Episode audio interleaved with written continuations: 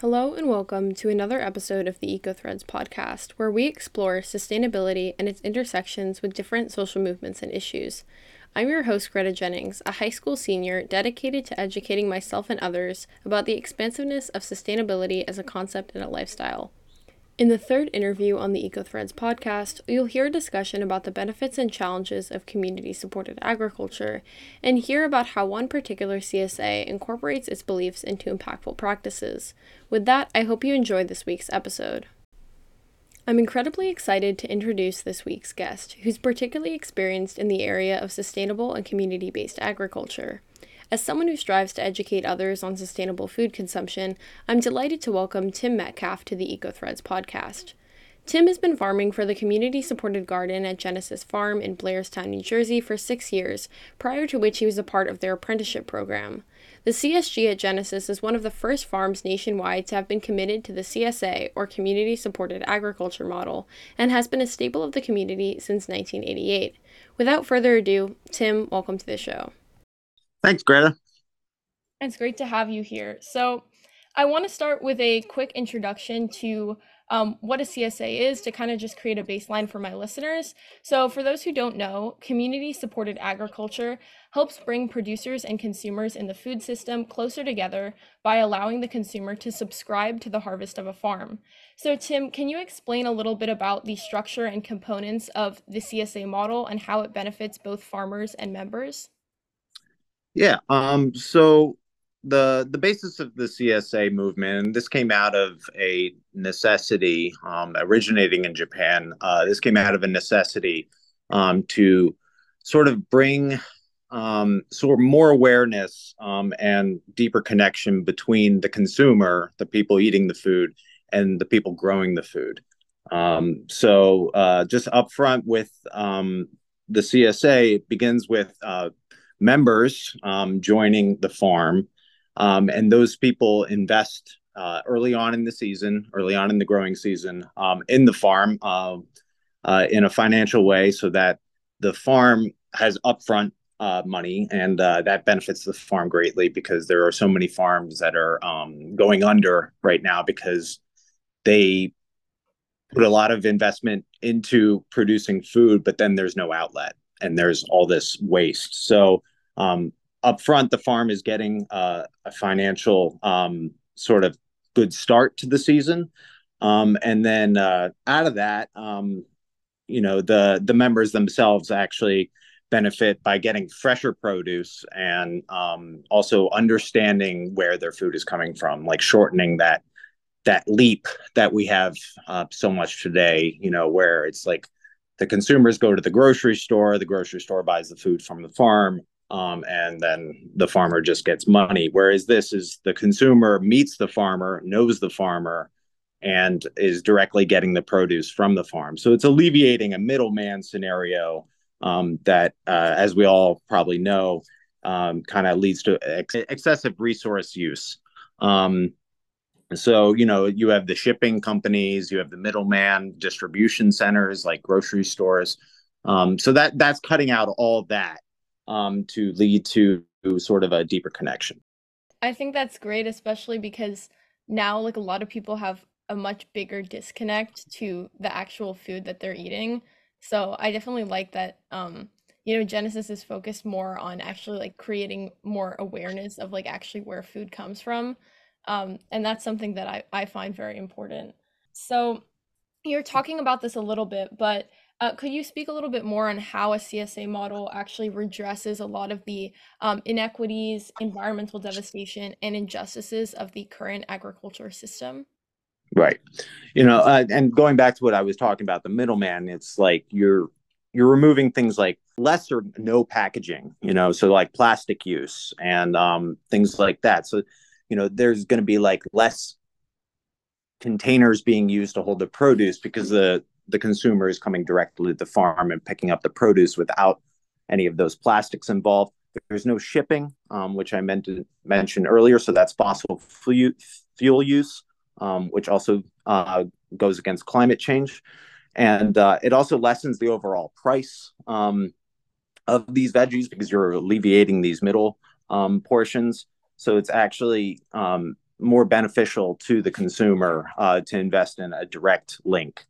Um, also, I think it like deepens a, a sense of localism for a community, which you know I think helps because like there are um, there are communities out there that are uh, sort of have uh, like uh, multitudes of classes in them. You know, you have the people like around the poverty line, you have people above the poverty line, you have uh, people with excessive uh, um, with higher wealth, and that uh, you know I think bringing that together and creating a community out of the local system um, kind of brings everyone together in a sense that they can witness who's in their local community, what's happening in their local community, and the diversity of their local community. And I think that builds the strength. Um, I, I'm a firm believer in agrarianism, which is that sense of localism. Um, so I, I do think that this model is the closest thing that we have currently to having a strong local support system. Um, and also, I think it just like uh, brings awareness to the value of local regions and and local um, sort of land use. Uh, whereas, like maybe people didn't realize that we can grow things like pawpaws or exotic fruits um, in our region, um, just as an example. So I, you know, uh, raising the value of of the your local area and land is also um, a benefit to this system. And uh, I think it also, it, just to add one more thing, I think it also humanizes the people who grow the food, which I think is is a constant problem in the system that we have now, in the broader system that we have now, um, where people can actually meet the people that grow their food. Yeah, I find what you're saying really interesting, especially about the economic aspects. You know, like a lot of people will assume that because food is organic or locally grown, it's automatically more expensive. But kind of what you're saying about cutting out the middleman can actually lower the cost in a way that very industrialized food that you might get at the supermarket really can't. And then I kind of want to pivot here to more about your own personal experience at Genesis. So, you started back in the apprenticeship program in 2017. Could you kind of walk us through like what you took away from that experience and what eventually motivated you to work for Genesis full time? Right. Um, so yeah, I came I came to the CSG um, uh, sort of interested in agriculture, interested in sustainability, and, and interested in permaculture. Um, and uh, I, I, heard about the apprenticeship here, and I sort of read up on it just you know from the website, and I said, oh, okay, that that kind of fits to what I um, kind of want to pursue in my own life. And what I found here was actually something even deeper than that, which is you know going back to what I said earlier about localism, and but I think it was also I've always had a fascination with things that grow and like sort of the micro and macro climates that they grow in. And i think that gave me uh, this this opportunity here this apprenticeship um, gave me an opportunity to have like a hands-on experience with that. Um, and uh, that that like you know it, it was it was it's a lot of work um, but you know just day in and day out just be having my hands in the dirt per, uh, so to say um, i sort of like realized how important um, you know being aware of those uh, those small systems and the things that grow in this planet are. Um, so it it really kind of um, solidified my intentions towards like pursuing something in the environmental side of things or in uh, food production. So um, i kind of took away a lot of the a lot of the education. I learned a lot in just the first i, I was an apprentice for two years here so I, I learned a lot um, from those two years, um, and it, uh, it it definitely like changed who I who I am. Yeah, that's that's really interesting. I like a lot of what you're saying about kind of like yeah. getting really like in the dirt and getting really involved. Yeah. Um yeah, so I kind of related to that. How would you describe kind of what you're doing day to day now? Like what does a, a typical day look like for you at the farm? So a typical day is like uh, we all get here um, in the morning and we uh, sort of you know we we all work together. That's the, like another benefit of our structure here is like everyone does the work together. Um, so we'll get here, we'll go over um, sort of the things that need to be done today, the things that need to be harvested, the things that need to be weeded.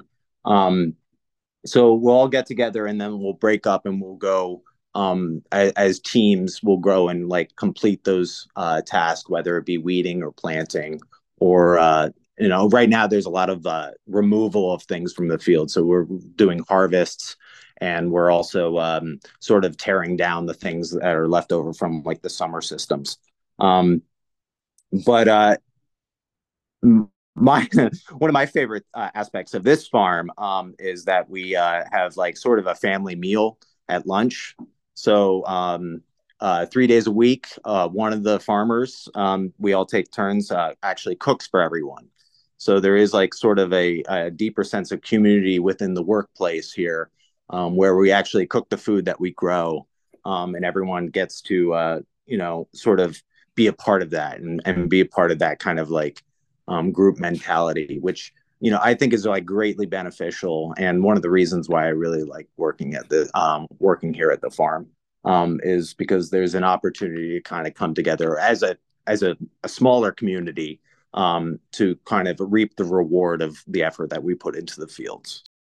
Yeah, that's that's a really nice experience, especially like um, you know, being able to actually see the rewards of kind of your work, um, I think is something that makes um, being involved in like farming and agriculture something that's very valuable.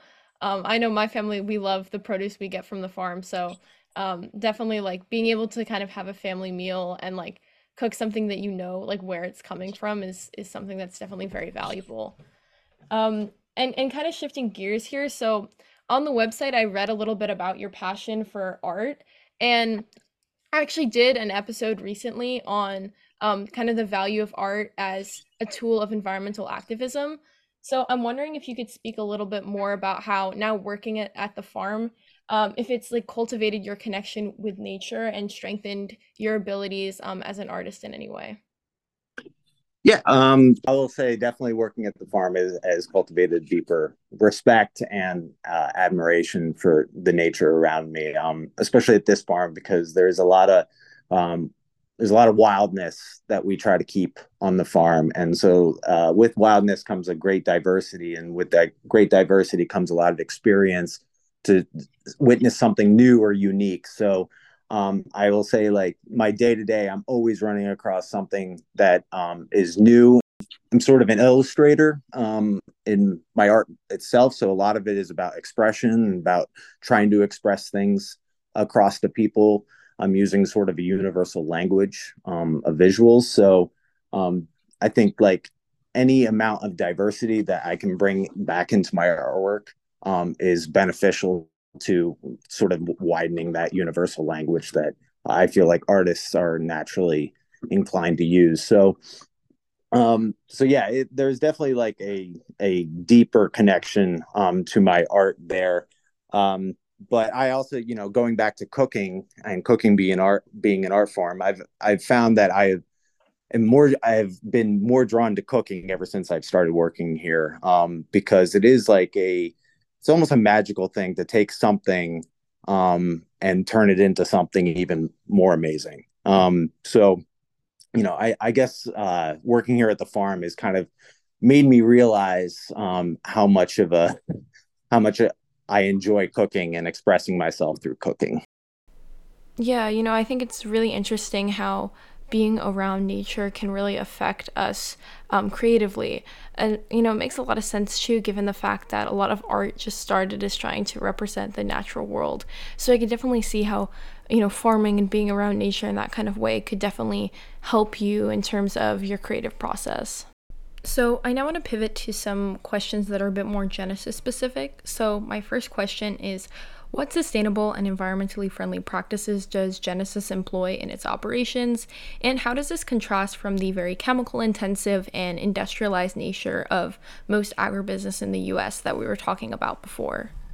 Uh, I can just list a couple things that I know that we do here. Um, you know, one thing we do is cover cropping, which is the to ensure that we don't um, have uh, the same crops every year uh, over and over and over again in the same field um, and that ensures like uh, so that uh, disease and uh, insect um, populations are sort of kept under control.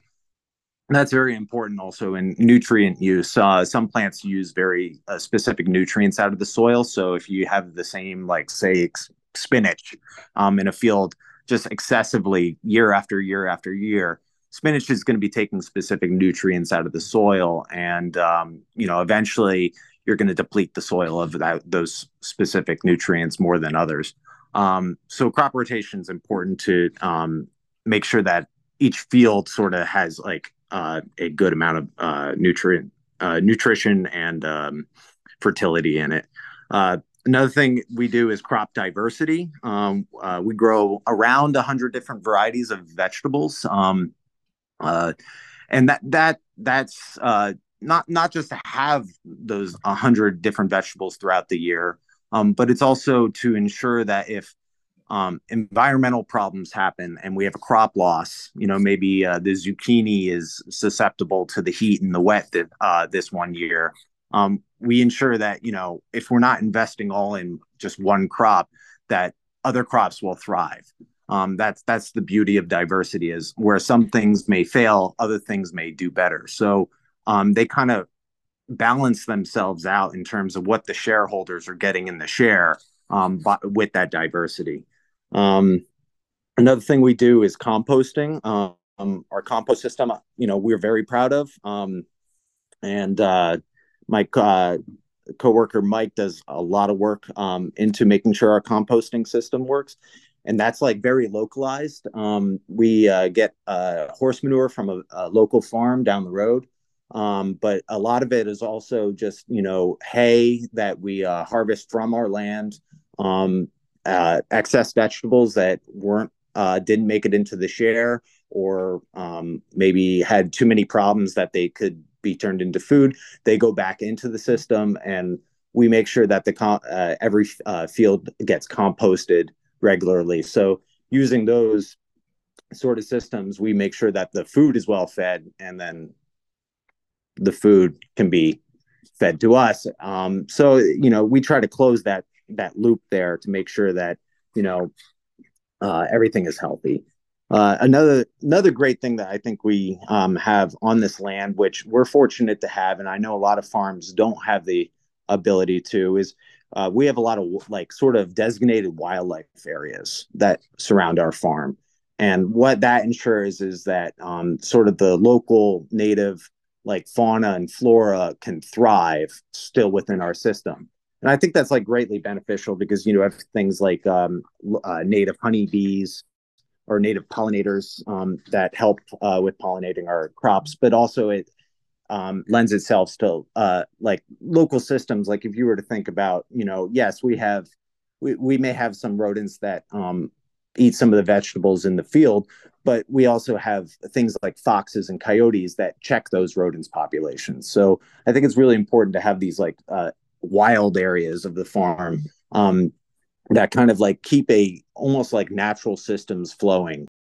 So I think like all those are kind of counter to what you would see with big agribusiness, where you know they uh, are constantly wanting to like have perfect vegetables. So you know they use sprays and they irrigate constantly. So all these things are um, you know not lending themselves to minimal um, chemical use, minimal uh, petrol use. But on it, on this scale that we're doing, which I think is the sustainable scale, um, we're able to feed 300 families um, using these sustainable practices, which you know we're very proud of.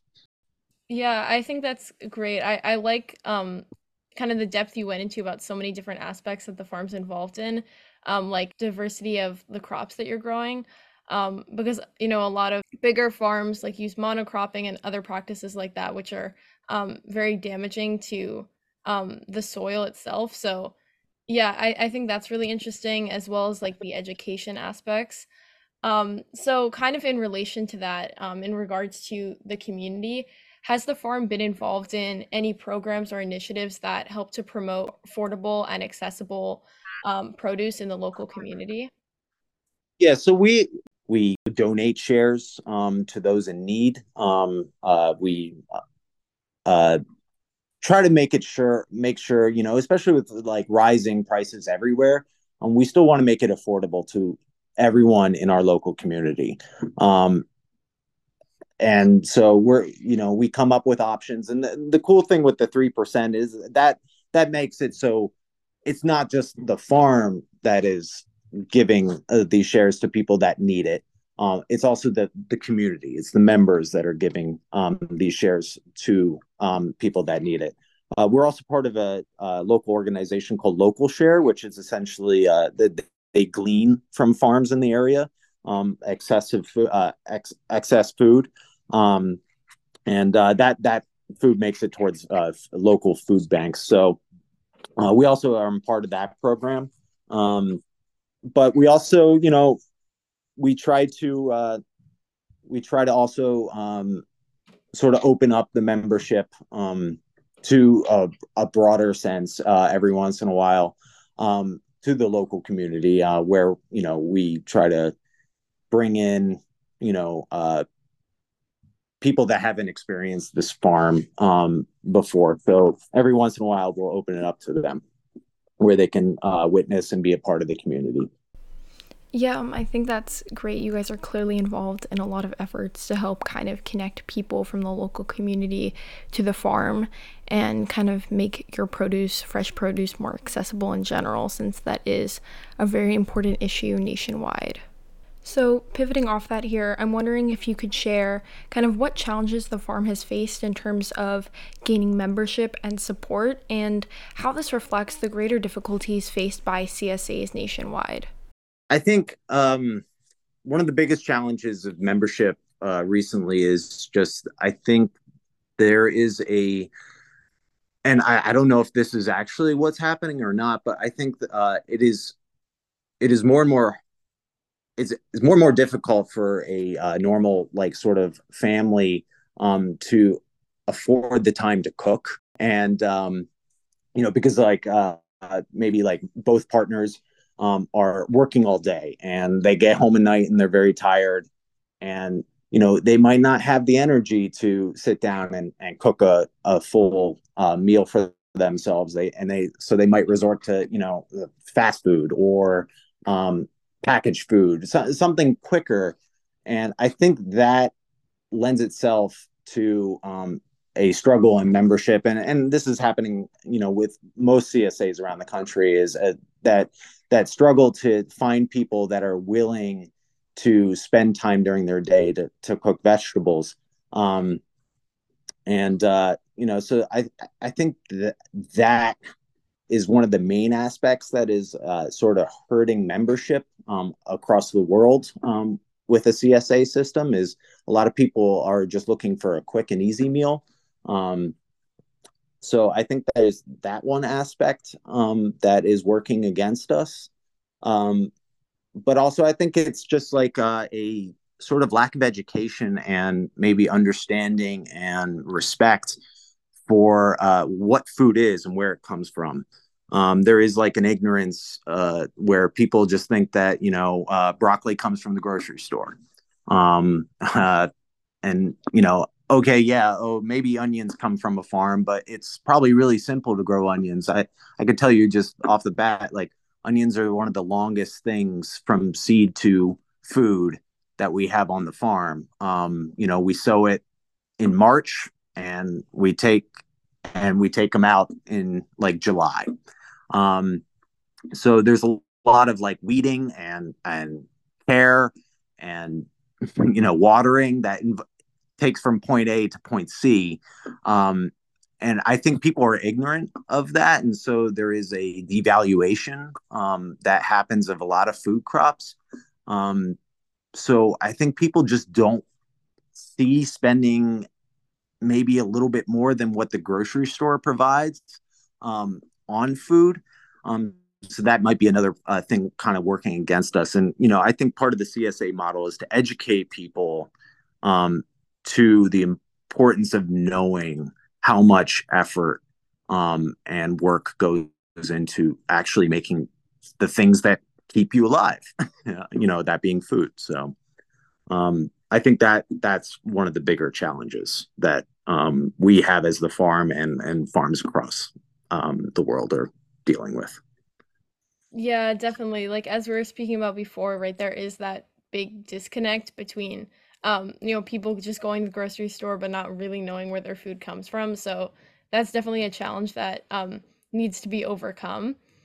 And I just have one last question for you here. If you could just briefly state how people could get involved with the farm or their local CSA in general. Right. So um, I can I can say that uh, reaching out to us, you know, if you're in the local community, um, reaching out to us and um, just seeing what we're up to, seeing if there's opportunities to help out, um, is definitely welcome. And I I think a lot of farms um, out there would probably appreciate that. Um, I can I can say that uh, it's always nice to have the community come out and help. Um, but uh, you know, it it's as easy as you know emailing or contacting um, us on uh, our website. As a consumer, um, you know, have the right to know where the food is coming from, and so reaching out to the farm and just like having that connection um, is is important. Well, thank you so much for being on the podcast. I um, found your insights really valuable. So thank you so much for taking the time. Thank you, Greta. Thank you. I hope you enjoyed this week's episode, and I want to thank Tim once again for sharing his time and valuable perspectives. To find more information about the CSG at Genesis Farm, you can check the episode description below. If you like the episode, be sure to rate, review, subscribe, and share it with your friends and family, as well as follow at EcoThreads underscore podcast on Instagram and TikTok to keep up with any podcast related news.